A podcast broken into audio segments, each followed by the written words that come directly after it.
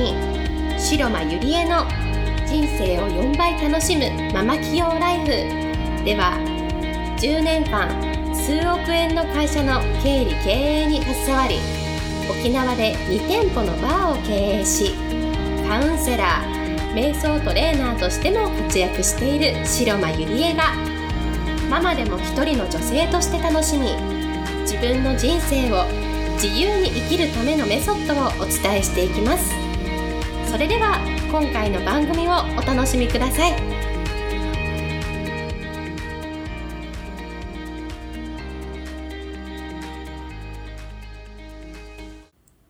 皆さんこんにちは。白間入江です。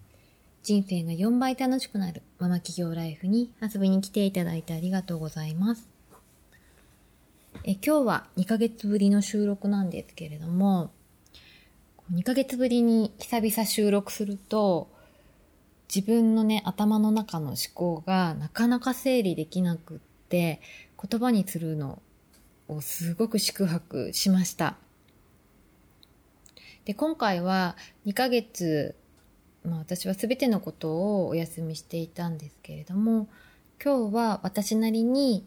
この2ヶ月でこう体験したこと私なりに気づいたことをこう皆さんに伝えたい話していきたいなと思っていますので最後まで聞いてくれたら嬉しいですじゃあ2ヶ月間私は何をしていたかというと結論から言うと何もしてませんでしたまあ仕事はもちろんのことあのポッドキャストも SNS ももう家事も全部休んでいました。で、休んだことで気づけたことっていうのがたくさんあります。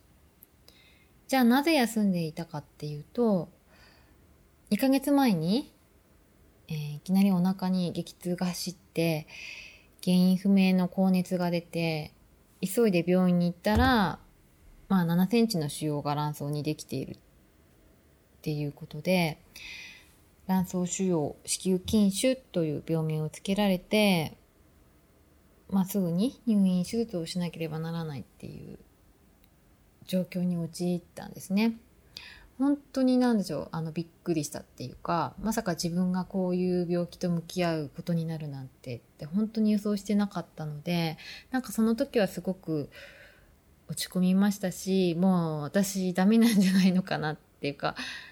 まあ、どん底までいかないにしても、なんでしょうね、なんかすごく落ち込んだんですね。で、結果として、まあ、左の卵巣卵管を摘出しなければならないことになって、で、まだ実は退院して1週間ぐらいなんですね。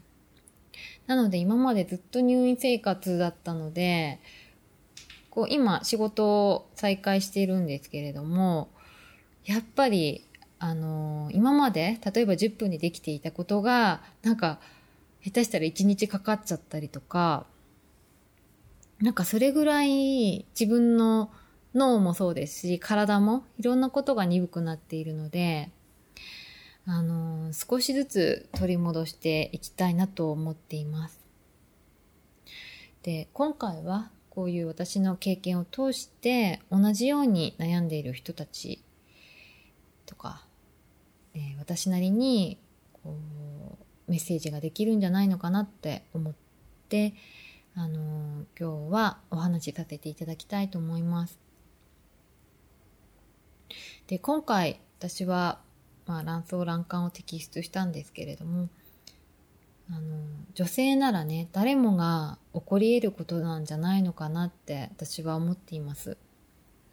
で子宮内膜症がねあの、4人に1人は抱えていると言われているし、女性はやっぱり毎月生理が来てね、まあ何かしらお腹の痛みだったり、だるさとかね、あとイライラするとか、怒りやすいとか、なんかそういう何かしら生理トラブルをみんな抱えている人が多いんじゃないのかなって思います。私の周りにも結構そういう女性たちがいて、で、私もその生理の時結構お腹が痛かったりとか、あのー、だるいなとかって思ってたんですけれども、まあ今思えばそういう自分の体の声とかもっと言うならばその子宮の声っていうのをこ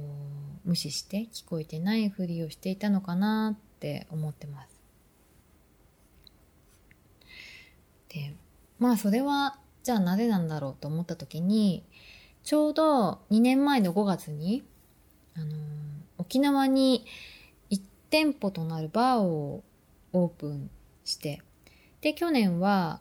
去年の12月は、まあ、2店舗目をオープンしてこうガンガンこう走り続けていたんですね。でその他にもまあ、東京とかいろんな全国にいろんなことを吸収吸収するために自分の可能性を広げるためにこう学びに行ったりしてで、まあ、その一つとして、まあ、電子書籍を去年の12月に出させてもらったりそれからまあセミナーしたりいろいろイベントしたり、まあ、仙台では個人セッションしたりでまあ合間合間に私も主婦ですから家事育児しながら、まあ、いろんなことに挑戦し続けてそして走り続けていたんですね。で人ってこうまっすぐ突き進んでいる時ってやっぱり誰も行動って止めたくないじゃないですか。でましてやそれが自分のね望んでいることだったらとてもやっていて楽しいと思うしそのままねこう突き進んでいきたい状況だと思うんです。だけれどもその中でも、まあ、今になってみると唯一その自分の心と体地球の声っていうのにはこう向き合ってこなかったのかなって思ってます。で私は今回子宮とね向き合うことになってみたんですけれどもそうやって自分を子宮にフォーカスしてみるとこう世間ではあの子宮の声を聞こうとか子宮が現実化してくれるとかなんかそういう本も出ているしちょっとしたなんかブームになっているんだなっていうことにも気づけました。で私は子宮を通して自分の体とか気づけなかったこととかもっと言うならばその奥深くの自分の魂とかと向き合うことになってこう自分の体の大切さとか子宮の大切さとかそういうのに改めて気づけるようになりました。で子宮って本当に神聖な場所だと思うし改めてそう思うしやっぱりもう人間なら誰しもがお母さんの子宮から生まれてきてますよね。で沖縄のお墓って、ね、古墳みたいですんごく大きいんですよ。で、あの形は子宮の形をしているんですね。で、どういうことかっていうと、人間をやっぱりお母さんの子宮から生まれていくので、子宮に帰っていくんだよっていうことで、あの、子宮の形をしているんです。で、古墳もなんかそういう子宮の形をしているっていうふうに言われています。例えばそのエネルギー面で言ってもその第7チャクラとかって聞いたことあると思うんですけれども人間には7つのチャクラがあるって聞いたことある人がいるかもしれないと思うんですけれども子宮っていうのはちょうど第2チャクラと言われていてやっぱりその赤ちゃんが生まれるところなので創造性とかそれから母性とか需要とかそういう優しく包み込むエネルギーがねここは宿っているって言われているんです。でもっと深く言えば例えばあの旦那さんのことを献身的に支えたりするのはそういう女性だしなおかつ男性ってその隣にいる奥さんとかそれから女性とかがね健康で綺麗で幸せにしているだけでなんかそれがパワーとなってねエネルギーとなって仕事をガンガンしてくれて頑張れて出世するっていう人もすごく多いと思うんですね。それぐらい大事な場所なんです。で私は今回その子宮と向き合ったことでなんだろうななんか当たり前のことは当たり前じゃないってことが分かったしもう毎日がどれほど奇跡の中を生きてきたんだっていうことにもすっごく気づけました。で、今日本って、まあ、とっても豊かで、いろんなことが当たり前になっていると思うんですね。もうお風呂にも当然ながら毎日入れますし、トイレもね、もう綺麗な水洗トイレ、トイレにも行きます。で、まあ好きな体勢でぐっすり眠れるとか、美味しいご飯をたくさん食べれるとか、行きたい場所にもすぐ行けるし、会いたいなって思う人のところにもすぐ会えると思うんです。で、仕事がガンガンできる幸せとか。なんかこれって多くの人にとっては毎日当たり前になっていて、当たり前になってくると、もう感謝すらできなくなってくる人が多いと思うし、自分がね、どれだけ本当に幸せの中にいるのか、奇跡の中にいるのかっていうことも気づけてない人が多いんじゃないのかなって思ってるんですね。で、私はそれが全部今回、あの、病気でできなくなってしまっていて、今まで当たり前にやってきたことが全部できなくなった時、制限された時、なんか本当に今まで奇跡の生活してたんだなっていうことにものすごくこう気づけたし、で、退院してきた時にね、あのちょうど今桜が見頃なんですけれども、あの、今年はお花見もできないと思っていたので、もうほんと桜を見た時はもう嬉しかったし、なんかそれだけでもう泣けてきました。なんか今まで当たり前のだったことが、なんか倍になって、こう幸せを感じられるようになって、なんか、なんだろうな、なんかいろんなこういう経験をして私は本当に良かったなって思ってます。で、何が言いたいのかっていうと、人生って予想もつかないこととか、辛いこととか、立ち止まることとか、いろいろだと思うんですね。私も、あの、今回のことで体が全く動かなくなってしまって、あの、もう私人生ダメなんじゃないのかなとか、もう仕事も全部やめて、もう夢も諦めて、なんか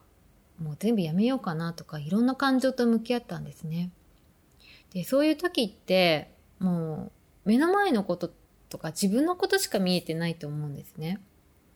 今、こうして、こう時が経って、だんだんだんだん回復して自分の体が動けるようになってみると、なんだろう、こう、諦めないでほしいなって思うんですよね。なんか一歩一歩その時々に辛いながらも行動していけばどんどんどんどんその暗いトンネルをこう光の方に向かって進むことができるし、こう、自分の夢もね、絶対に叶うんじゃないのかなって、何があっても大丈夫なんじゃないのかなって私は思っています。だからもし何かに悩んでたり、こう立ち止まっている人がいるならば、一回人生の休息という選択をするのも私はおすすめでで、そうすることで見えなかったものが見えたり、気づいたり、また心機一転、スタートすることができると思います。で、なんだろう、当たり前は当たり前じゃないこととか、健康であることの素晴らしさとか、女性であるならば、やっぱり家族とかお子さんとかのために、あの、検診には行ってもらいたいなってぜひ思いますし、今とねいう時間を大切に生きていってほしいなと思います。はい。それでは今日はこれで終わりにしたいと思います。ありがとうございました。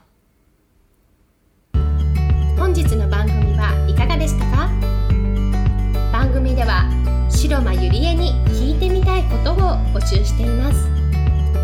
ご質問は web 検索で「白間ゆりえ」と検索。ブログ内の問い合わせからご質問ください。